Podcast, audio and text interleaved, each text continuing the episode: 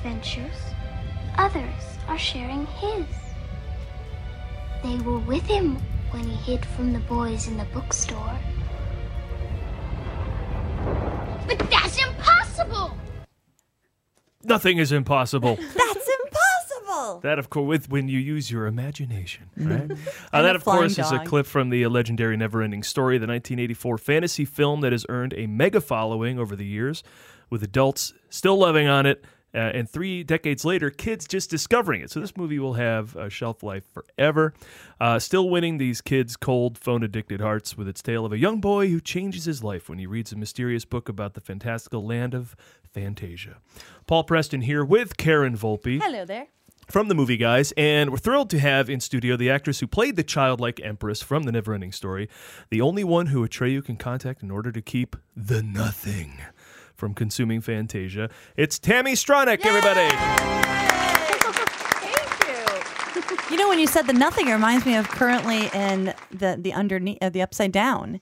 You know, Stranger it's Things? very similar. The idea that there's something that's so close but completely opposite of what we're our this existence, another plane. and also just the whole 80s vibe mm-hmm. yeah there's a lot of i mean i think that film stranger S- uh, things series is really great at capturing sort of iconic 80s moments. Kids on bikes. Kids on bikes that's all you need. ET, and i'm in. Yeah, Yeah. Yeah. it all that it's all kids on bikes. Did you uh, when you were in this have a handle on the whole story It like when, when you're brought in to play pretty much the crux of the entire plot and where you just kind of go i got the lines and i'm adorable or did you really get it because you sound so wise in this film uh, beyond your years I, I, no, I was really into the story. I read the whole, the novel, the book, which was different than the script, and I read the script, and um, I discussed it with my mother, and we talked about the differences between the book and the script. I was a really serious little girl, very nerdy. I had a little notebook, and I had notes for my character. So. Um, no, it was definitely like I, I was really, you know, I was all in and I was, uh, I had a sense of what the metaphors were and yeah. in retrospect that all seems required you know but but i was curious now that so much time has passed i'm like i'm curious Well, you also deliver those lines with so much patience, and there's all this air, and there's no rush. And I don't think I even can talk like that today. I mean, You struggled just I now. Just had trouble, but you were. It just seemed like again she was so wise, but at the same time. It really seemed like you had some stuff you needed to tell people, and you were going to have them wait until they got it. And I don't know, like any kid that can do that. I don't know. I think I think kids. I feel like kids are so underestimated. I think we grow up and we forget how rich and dynamic our worlds were as children. I think that you know, like sometimes as adults, we sort of like flatten out how complex everything was for us as kids and. I keep trying to remind myself because I see my daughter and, and I'm doing it too because I'm an adult and I'm like, oh, I have so many things to do and I'm worried and oh, you don't understand I owe taxes, you know, and and but but actually there's just so much going on in that head you know i, I don't know so yeah i i, I and also um I loved I loved the character. I thought I felt really lucky to to play her. So for in my mind she was 300 years old. Oh. So when I was sitting there that's that's what I was imagining. And were you nervous at all? Did that affect you? I'll be really honest, I was more nervous in life as a kid than I was performing. Hmm. Which I think a lot of performers are actually like that. You That's know? true. If I know what's expected of me, I can do it. Right? But life doesn't tell But you no, what to do. yeah, and you're like, oh, what's gonna happen? it's where true. it's like there's something about just falling into a story where all the conditions are laid out for you, and all you have to do is like let go and be in the story. That was fun. Yeah, That's true. kids are good at pretending yeah. even with a guy named wolfgang directing you what was the audition process like? I'm so curious how you ended up being in a film that was shot in Germany. Yeah, at the Bavarian Studios. Um, the the audition process was uh, hard. Um, I was sort of randomly selected to come audition. I was in a, a musical theater class in San Francisco, and the casting agent happened to be visiting my teacher. Because they were friends. And she saw the tail end of class, and she was like, "Do you want to come and audition for for this film?" And I was like, "Sure." And at the time, I was doing a lot of plays and dances around town. I was in a little touring company that would go to schools, and I figured it was another thing like that. I told my mom, you have to drop me off at this place at this time. She's like, okay. She had no idea what I was auditioning for. and um, I came directly from a play that I did that morning where I was Piglet. So I had like pink pig makeup all over my face. Oh, that's amazing. And I walked into this like very serious casting office with like these really put together girls, and I was like, oh, it's not what I was expecting. um, but I was in love with the lines, and uh, apparently did well enough to get to round two, um, which then happened in LA. And then round and you wore the pig makeup again because they always say dress the No. same for no, the no, I callback. Don't actually, change. I actually got a call from the casting agent Oh. saying that she had to fight really hard to get me the call back because pig makeup isn't really the right thing to wear. Probably to not. I've seen the film. I don't It's- know. It's not. They don't use pig makeup I in the feel film. like it's a film about imagination, and they should have, you know, They couldn't imagine you being so beautiful under the pig makeup. pretty much. Well, yeah. that's short-sighted on me. so You've changed my mind. You know, I have an audition for NCIS. I'm going to wear a cape. I don't care. I'm wearing a cape. Give a damn. yeah. So I went to Macy's and I got this really fluffy white dress. It was oh. very thrilling. And then uh, did that audition in LA, and that was better. Oh, good. And then uh, and then finally went to to Germany, and all I knew is that it was between me and another girl, and she was on the lot, and I was on the lot, and it was really nerve wracking because we'd flown all the way to Germany for the final audition. So, um, but uh, On their dime, I hope. oh yeah, yeah, Oh, yeah, yeah. That's fantastic. You're already ahead. that's brilliant. So it was a it was a three step process. Wow.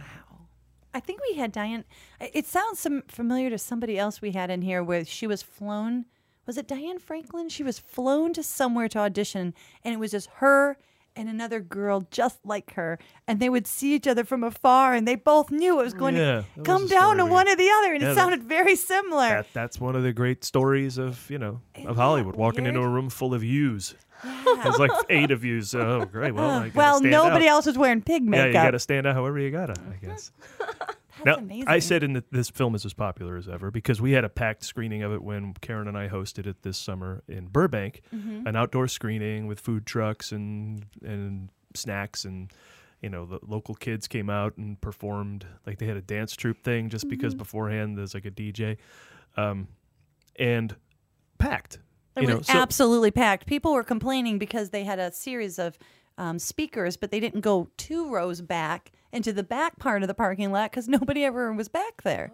So- So, th- you so- brought them out. popular as ever. Mm-hmm. Do you find that uh, in your because I should say Tami was kind enough to record a video greeting for the people of Burbank, and they were thrilled. Yeah. and then you responded to their tweets. Oh my gosh, that was as the they, uh, coolest part. She, she, she uh, Tami asked them to tag her, and they were texting her during the movie, which probably isn't always the best, but it was great that you were interacting. Thank you for that. These kind of it's really activities happen a lot. Yeah, you know, it's kind of funny. I think for a long time, I didn't really hear much about the Neverending Story. I mean, obviously, um, I did the film as a child, and then I chose not to pursue professional acting as a child. And in college, I was sort of teetering. I couldn't decide if I should go into acting or dance. And then I decided to go into dance because the shelf life on dance is really short. Um, That's the opposite of what most people would decide. They'd be like, I want to do something I could do for a long time.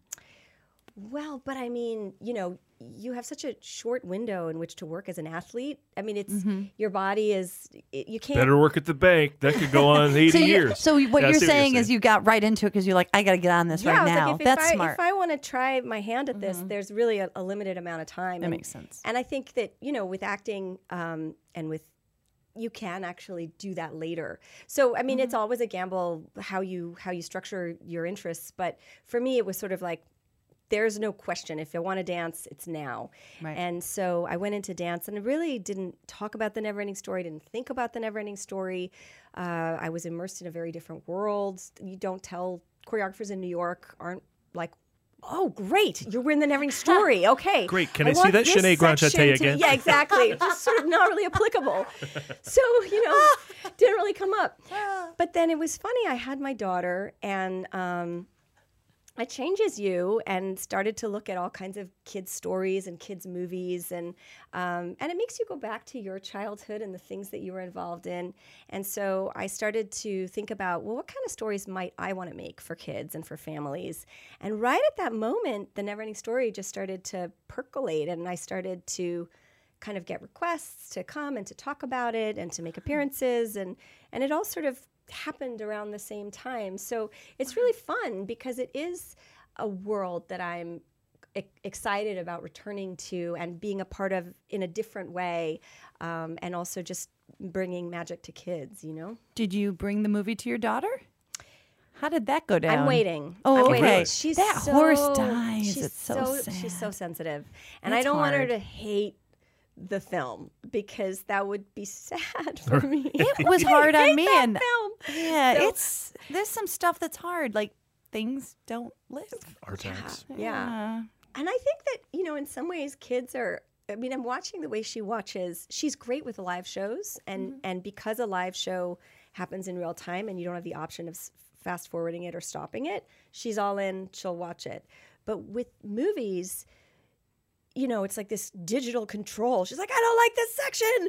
And then she'll forward it and then she'll watch it and rewind really slowly. Like there's Interesting. just to yeah, just, to con- make to sure. control the flow of the information, you know? That's really telling. That's really insightful. So we just have to. I just want to wait until Yeah. she's old enough to just be able to play it. Do you do cons like the con circuit? Sometimes um, in the Northeast, especially if there's um, a town that I want to visit or go check out. like going to Germany. yeah, It's like when Adam Sandler makes a movie. Let's have this one take place in Africa. Haven't been there yet. and off he goes with all his friends. That's It- fun. I, you know, it's. I mean, it's. I'm going to sound like I come from a different planet because maybe being a modern dancer in New York is coming from a different planet.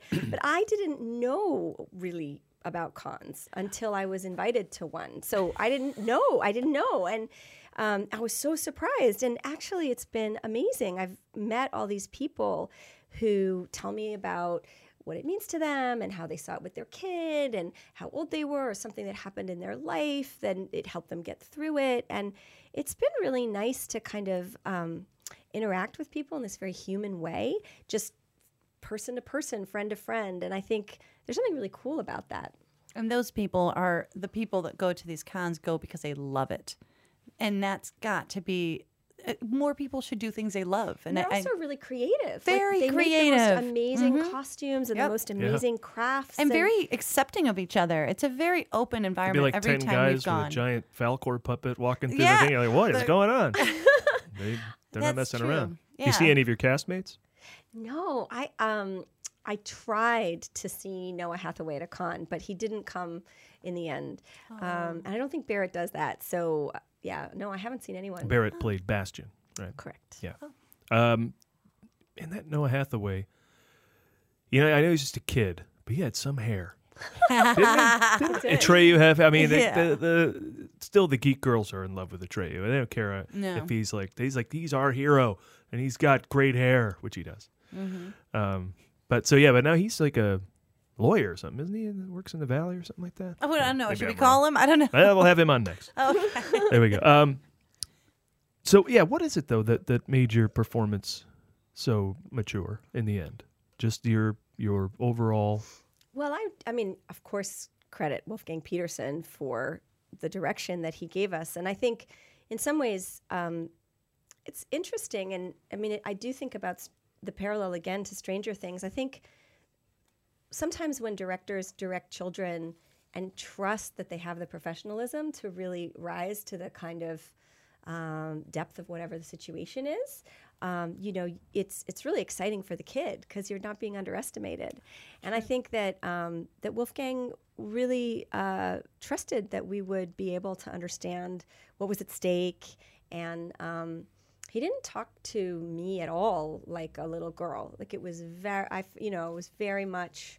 Um, I mean, it was great. It made me feel all grown up. You know, Three hundred really made you feel like you were three hundred. yeah, exactly. That's really smart. Now he didn't direct the sequel, right? Was that George Miller? no, yeah, he didn't. think. Um, so why no Tami Stronach in the sequels? Is that your choice? You said I'm moving on to dance, or because they made then they made two of them. Yeah. But wait, let me just read real quick the plot for the Neverending Story, the next chapter. A young boy with a distant father enters a world of make believe and magic through a portal within an antique book. That sounds that like sounds like the, first, one. yeah. So, uh, but they brought in uh, Alexandra Johnes, I guess. Um, Well, so like I said, we started in pig makeup at this journey. so um, I didn't come from like a Hollywood family. My parents are archaeologists. My mother's Israeli, my father's British. So, you know, my mom's like, I guess we're going to Germany. She's doing a film. and, you know, I was like, well, have a good time and have a back at school, you know? And so the when they said, "Do you want to sign on for these sequels?" You know, I was like, "No, no, no, no, no, definitely not." I mean, you know, this is a good bit of fun we're having, but we're not interested in sort of launching a child acting career. So, um, so it was sort of, you know, I think that in some ways, like we really were from a very un-Hollywood stew. We really had no idea kind of what was going on, and um, and we thought it was gonna. And we thought it was going to be like a European release that maybe, you know, my cousins in Israel would see.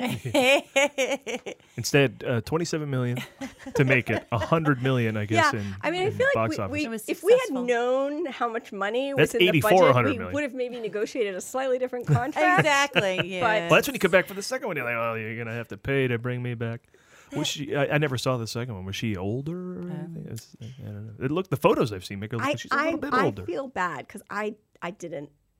You didn't see it. I didn't. Yeah, I you don't haven't know. seen it? Isn't that? It's bad. I'm a bad person. No, none of us. Oh, No, everybody you're in the not. room hasn't seen it. I don't think there's anyone in the street who would say, you know, you didn't see the Never-Ending Story Part Two, so you're a bad person. You're a bad person. Or the next chapter. or I audition for called. musicals that are playing down the street, and if I don't get the part, I don't go see it. so I think you're off the hook.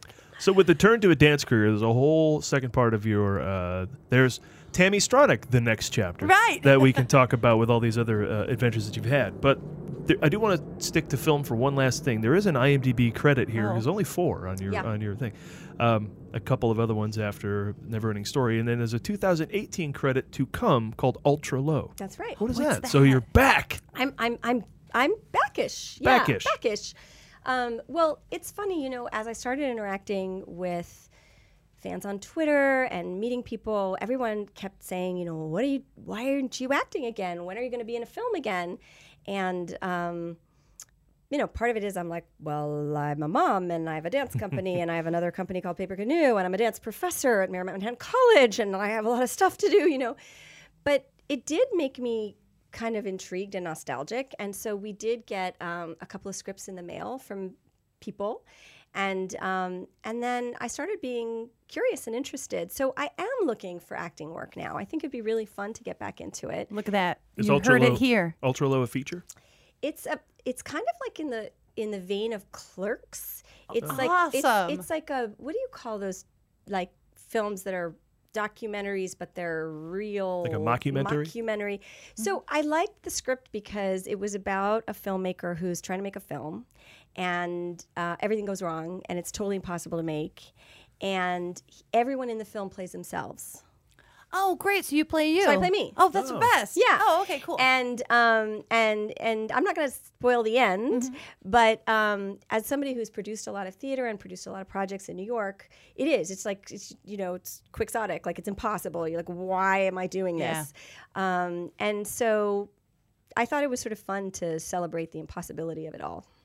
Cool. All right, we'll look forward to that. But in the meantime, it's not as you said. You're looking to look to get back into acting and film and TV, but you have been performing Yes. all your life. And so let's cover cover some of the things uh, that you. First of all, you said you were from Israel uh, by way of Iran. And Well- then you've lived in New York currently, and you were out in California when you auditioned for this movie. So you've been all over the place. Yeah, in England. Well, so my parents were archaeologists, and they were um, working in Iran because that's where their dig sites were. Um, and then my mother's Israeli and my father's British. So after the revolution, we moved to Israel, and then from there we moved to England, and then we moved to um, Arizona, and then California, and then I moved to New York. Yeah, so Nice. And so, did you have? Uh, and I'll mention that you went into dance. Did you have dance skills in from all those parts of the world? Do you, do you incorporate like Middle Eastern dance into anything, or did you focus Oh on my one gosh. specific kind of dance? I well, no, I um, I focused. I did a lot of ballet and I did a lot of modern, um, but I really loved modern dance. Um, partly because it was um, one of the only art forms that I'd learned about, which uh, all the trailblazers were women. They were all female. It was Martha Graham and Isadora Duncan and um, and and Katherine Dunham, and it was just a really exciting thing because uh, as a little girl, you're like, wow, you know, these these this whole art form was essentially kind of brought into being by these really amazing, powerful women. And so I was really drawn to it for that reason. And, um, and it also felt really possible to direct a company and run a company because I'd seen so many examples of it. Tami Stronach Dance, right? Yeah. and so um, so it was really primarily modern dance. But I mean, I love all dance and I, I love watching hip hop and I love watching tap dance. And I just feel like a body in motion is so alive and and and um, and that's kind of the goal right is like everything in our life kind of conspires to deaden us and exhaust us and so what are the things that we can tap into that kind of make you go this is amazing i'm alive you know so for me dance had that kind of um, invigoration and kind of appreciation of the moment Have you seen a dance performance where you just said, "This is the greatest thing I've ever seen"? oh yeah who, would, definitely. who would that be? Well, she passed away, but I don't know. She's pretty obscure. I doubt a lot of people. It's a pretty marginal art form. I, I know that. But Pina Bausch was my biggest hero.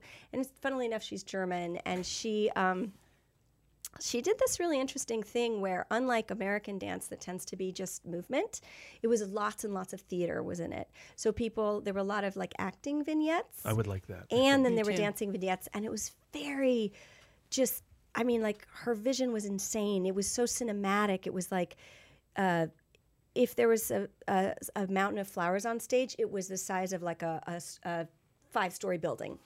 And there were you know picture uh, dances where there's like a one was called a window washer. And so there are people hanging from the ceiling like in these whole grids. And um, or a floor that splits apart and becomes a river like you feel like you're inside a surreal brazil like landscape that's inhabited with these sort of really emotional physical scenes and then text and um, yeah it's kind of like being inside a crazy dream so i'm completely in love with her work You just referenced the movie Brazil, right? i did Point- Yes. points for that. Yeah. thanks Yes. And now I can only imagine how weird that stage show was. uh, and before uh, your own company, you worked with Flying Machine. What is that? i did Because it sounds like aerials, or no? I don't know. no no no, Oh, no. Okay. I wasn't sure if you were flying around and flying With machine silk. ribbons or silks. yeah, yeah. It was a theater company. So Oh, I was dancing in New York. Uh, I was making my dances and dancing with some companies, but then I. I'm, I'm always missing theater a little bit, and I'm always shoving as much theater into my dances as I can.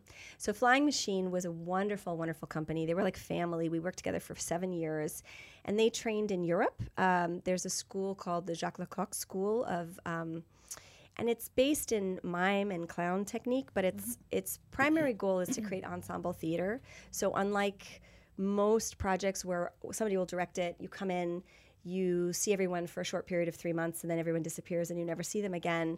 It was incredibly collaborative. Of course there's a director but we all sat around the table from day one. We read the script we talked about it and the whole project was developed and scaffolded from the ground up as an ensemble. And you in every play you had seven parts. You were this person and then you change hats and you put this person on and um, and it's physical theater. So um, as a road back into theater from dance american acting you feel an emotion and if you feel sad your body follows you. And in this european tradition you put your body in that pose and if you stay in that pose then the feeling comes. So you end up in the same place but the doorway in is a little bit different. And it was a really interesting technique to um, kind of uh, combine my love of dance and theater. It was this beautiful meeting point between these two technical worlds. So uh, we toured all over the U.S. and we were housed at uh, Soho Rep, which is a wonderful theater in Manhattan. They produced four of our shows, um, and we made wonderful stuff. You could do sad shows. You could do uh, vignettes, and you could do hilarious vignettes, and all Flying all manner. had, of... had a lot of uh, had a lot of clown. Like, it was serious, but there was a lot of comedy inside of it, um, and it was fun because we got to do a lot of accents, which I really like to do. Well, you must have been familiar with that though, because in your home alone, there were two very specific. I specific. had my mother. Yes. Ah. I had my father. Wait, how does he sound? Oh, my father's very proper. Oh, Yes. all right. Mm-hmm. And did you have an accent as a kid? I did. I mean, I think if you look at the Neverending Story and you listen closely, it's a slight British accent. I would call it a mid-Atlantic accent because It's it's, very proper. somewhere in the water. I had no, I had no problem with it because it was not of America. And in movies, I liked it. if you're not of America, British. You're British, But this, we're Italian, but British. being that it's Fantasia, Ancient Greece, British. British. But also, I mean, the the voice of Atreyu had a slight accent, and um, I think that there was a, a concerted effort to kind of place, other than Bastian, who comes from the real world, to place some of the sort of more fantastical characters in a non-identifiable suburb. You know what I mean? That's a good idea. Yep. Um, so then now that brings us to Paper Canoe Company, which Yeah. you briefly mentioned, but it's been around for a bit now. Uh, let's see. Well, let me read from your mission statement. Create stories that make kids feel like grown-ups and make grown-ups feel like kids.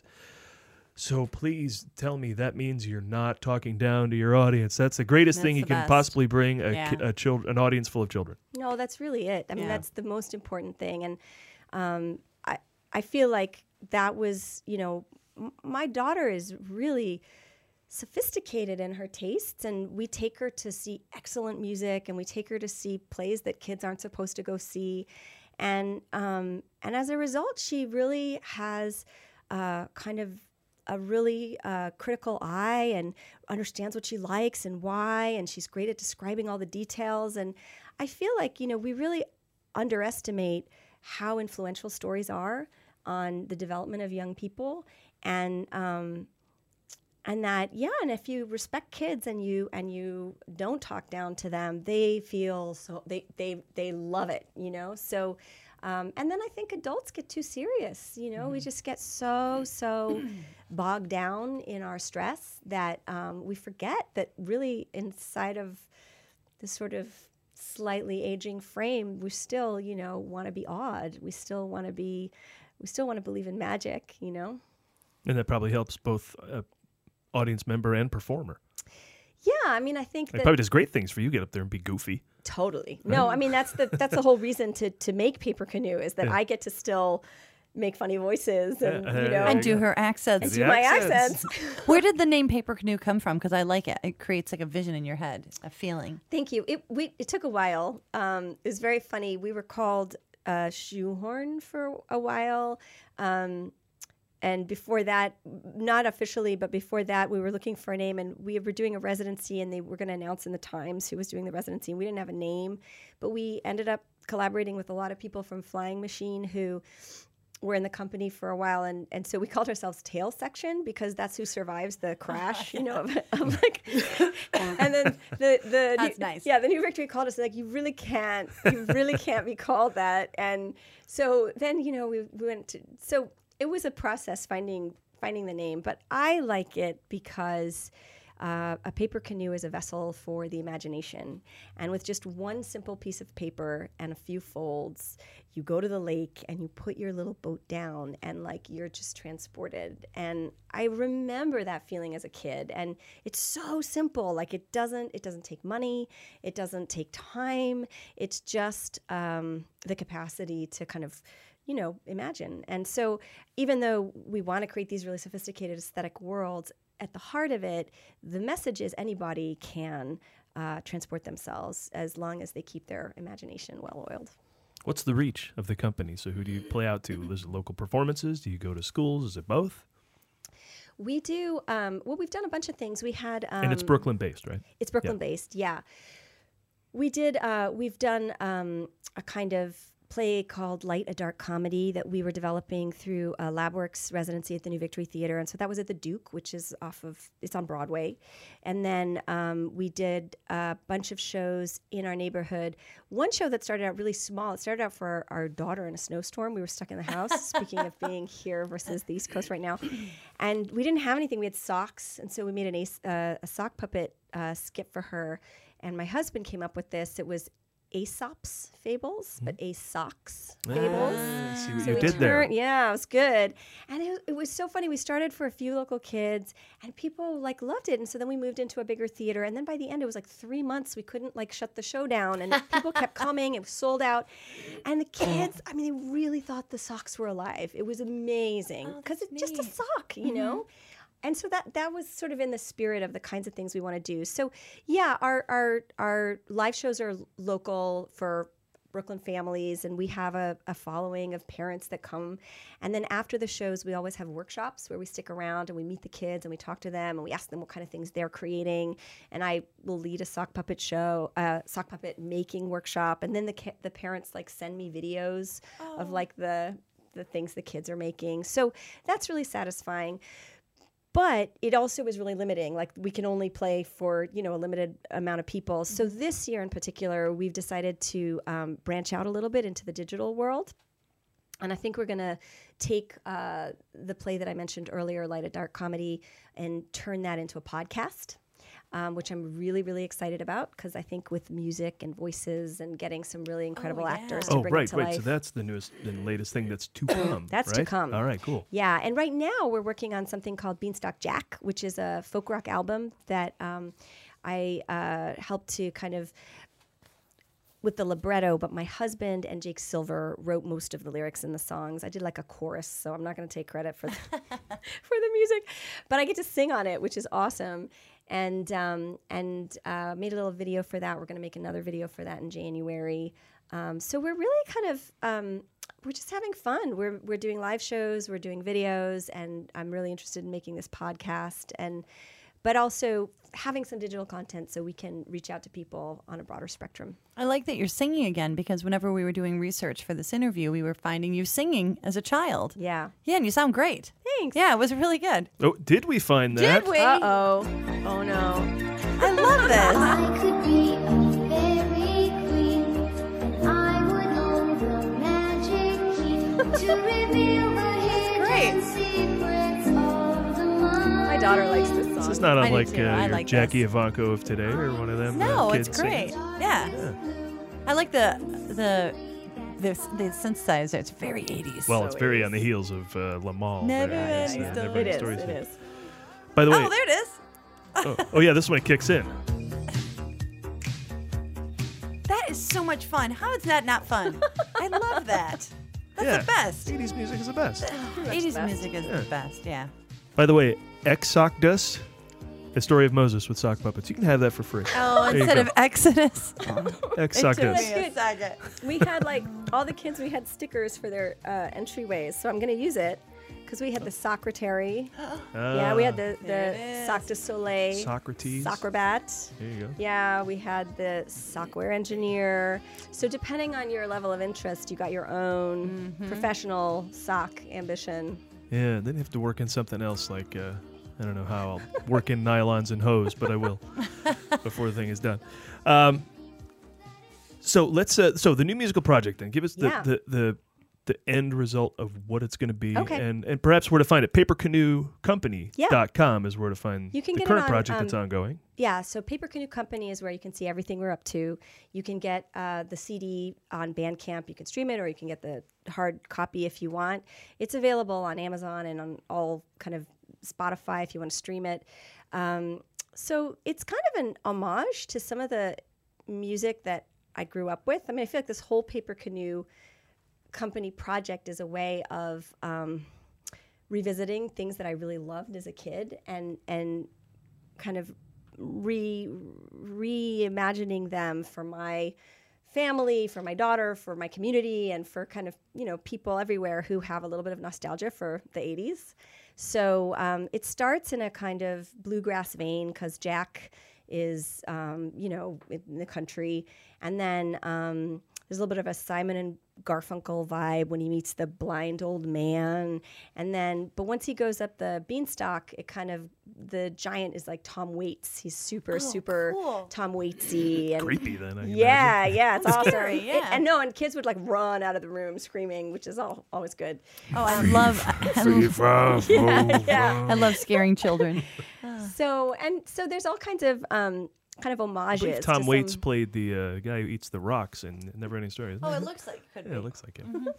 Sorry, go ahead. Um, yeah, so it kind of has a, a musical journey through a lot of uh, vintage rock and roll that uh, we really love, and um, and we changed it. I wanted to um, take a classic tale, but I think you know, as cultures evolve, we do need to look at the stories and see how we can make them potent for ourselves. And so we changed it out. I was at the dinner table with my daughter, and I'm like, well, so then he goes and he steals the giant stuff, and then he steals its more, and then he kills him. And my daughter's like, this is. This is not a good boy, you know. That's true. yeah. yeah. he's being bad. like, well, you know, serfdom was complicated in Europe, and th- th- there was this sense this isn't going to work. You know, we're in like 2000, and so um, so we kind of looked at the story and asked ourselves how we could make it relevant uh, and and meaningful to us. And I think a really big problem for kids is bullying these days, and um, and I think that it's always been a problem, but I don't know. For some reason, I feel like in, it's almost gotten worse, and um, or maybe it's just one of those things we're drawing more attention to. So, the the story is Jack goes up the beanstalk, and he goes from this sort of simple, folksy world into this like Technicolor guitar world, and um, and the the giant has a daughter instead of a wife, and as soon as Jack meets her, they fall in love, and she's been trapped in this gilded cage. But she's still still probably pretty giant though. Right? She's no, she's oh, normal she's regular. Oh, she hasn't She's normal size. gianted yet. yeah, right. and um and and she has everything. She has money. She has you know all the guitars and instruments you could possibly do, but she doesn't have anyone to play with. She doesn't have a band. She doesn't have anybody to make music with, and um and she's sort of hidden up there, and he's horrible to her, and so her and Jack fall in love, and instead of stealing the giant stuff, he steals the most important thing that the giant has, which is his daughter. He steals her heart and they run away together and they make music. And I think, you know, the theme that you, you can't always control the world and you can't always control the things that are good and bad in the world, but you can uh, insist on creating your own corner that is um, meaningful to you. And, and the only way to do that is with, with other people that are good people. So that's the message. This is the story about Beanstalk Jack. Lives with his mama in a little old shack. When I walk in and he hasn't come back. Don't you worry about Beanstalk Jack. He went up, up, up, up so high, up, up, up to the sky. Up, up, up, don't know why. Now his head's in the clouds and he's fancy free. Taller now than the tallest tree. Head's in the clouds and he's fancy free. Inspirational. Glad I woke And up today. have you noticed again that the daughter produced, the, you know, produced it into a newer, more um, on target kind of brand? You definitely Yeah, gotta keep, her, this daughter yeah, involved. Keep her close. Yeah, because she's like, yeah, yeah, that's great and everything, but it's a little, it's a little dark. Let's go into this other option. And Beanstalk Jack is at separate uh, dot com, correct? To go check uh, that out as well. Yeah, yeah. Yeah. She's six. Yeah, she's little. by the way, everyone, she's a teeny tiny baby. Oh, she who's- gives us notes keeps on everything. keeps them in line apparently. Yeah. yeah. Uh, well, let me ask you a question we ask everyone I bring here into the Admirals Club. That's our studio. It's very close to the airport. Um, what is your favorite movie of all time? So, I love the original Blade Runner. Oh, there you go. That I is a do. good one. Um, I love Brazil. I mentioned it before. I'm not going to get one, am. I? I'm going to get a couple. No, you're gonna get a couple. um, but yeah, I love I love those you know slightly um, sci-fi dystopian. Um, I, I'll watch. I mean, I love the Hunger Games. I loved all those things. I love. I like. Well, there isn't a teen in a movie today who- isn't in a utopian future where someone's trying to kill him. The Giver, Yes, Maze yes, Runner, no, Hunger Games. Kill the teens. It's That's like- true. it's true. But I like the ones that. Um, I do like the ones that are less about the action adventure and a little bit more about uh, the kind of dilemma of living in a world that you know is wrong, Mm-hmm. um, but everyone pretends like it's okay. And Oh, that takes you right back to Huckleberry Finn. that just messed me up when I was like 15 and I read it for the first time because the part where Huck is going, well, I guess I'm just going to be have to be a horrible person because I'm going to help this guy, and that just blew my mind. I'm like, no, you're right.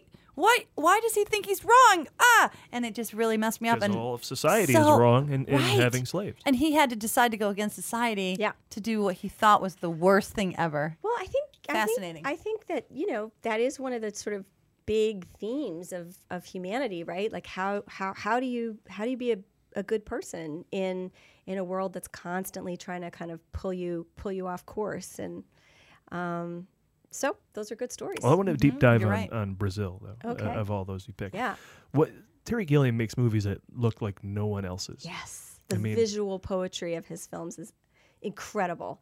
And I think for me, coming from dance and and also working in physical theater, I'm as interested in what the poetry of a shot is saying as the text. I think there's so much to see in the composition of of the colors and of the costumes and um, and so You yeah, must I like mean, you must like Kubrick. I do. Yeah, I talk love about a guy I who just- it. I love every it. frame Every painting or whatever that phrase No, is. No, it is, Yeah. and those are my favorite films. I feel like I, I, I mean, I love text, but visual poetry for me is I could watch it over and over again because you keep discovering another layer inside of it. Yeah, where does he get some of these sets too? Like the finale, where they're into some huge thing where, you know, um, yeah, what is his name now? Jonathan Pryce's character. Uh, I forget the Are we back to name. Brazil? We're back to Brazil. Okay. Uh, is sitting in the chair and Palin's Oh. going to work on him. And he's got this gigantic. Where are they? Are they inside like a nuclear reactor or something? I mean, they probably are. Office. yeah, sure it is. Uh, yeah, every set in there it was just amazing, Amazing. and uh, and and almost not afraid to let you know it was other, like otherworldly, unrealistically un- otherworldly. You Yeah. know, it's like our our future isn't one you can touch and feel. It's completely out there. Now, before uh, we were doing a little chatting real quick, and we found out that Paul's favorite movie is Raiders, and that your dad is an and mom apparently are archaeologists. So, was why wasn't that your favorite movie? Oh, I love that movie. Oh, all right, It's a great movie. Is it dead on? Is but, that how it but really I had works? to work through it because I, it was initially pitched to me as a true disappointment. So I had to I had to find my own way to it because Ouch. We just arrived in this country. Um, we sort of bounced around the globe. We arrived in this country. My father finally landed a position uh, in Tucson as an archaeologist, a professorship there. And we were really, really new to the country. And I remember him saying, you know, oh, darling, you know, there's a there's an archaeological film uh, down at the theatre, and I, I think I should go with some colleagues of mine from university. And you know, and so I, off my parents went to see this archaeological film. I came back and my father was just very distraught. He says, "This was not a documentary at all."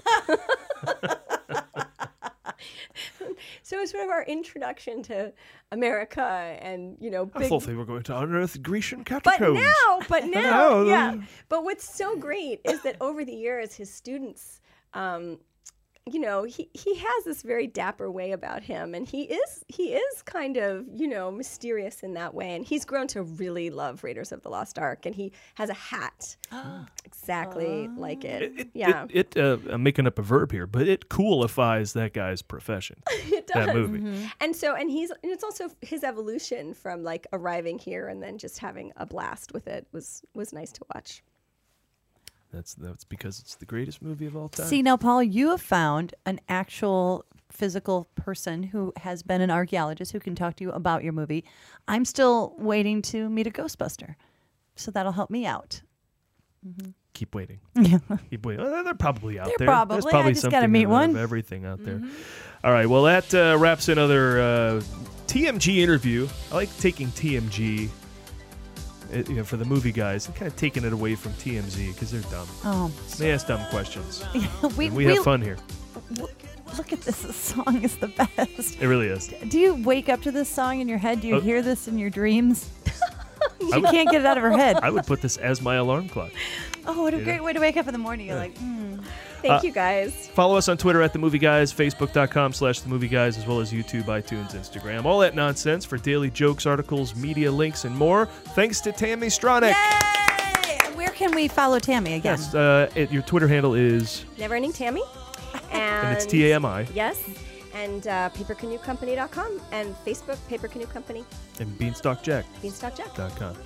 Cool. And as ever, you can find out everything we're up to, including reviews, articles, and more interviews at themovieguys.net. Thank you, Tami, and thanks for listening.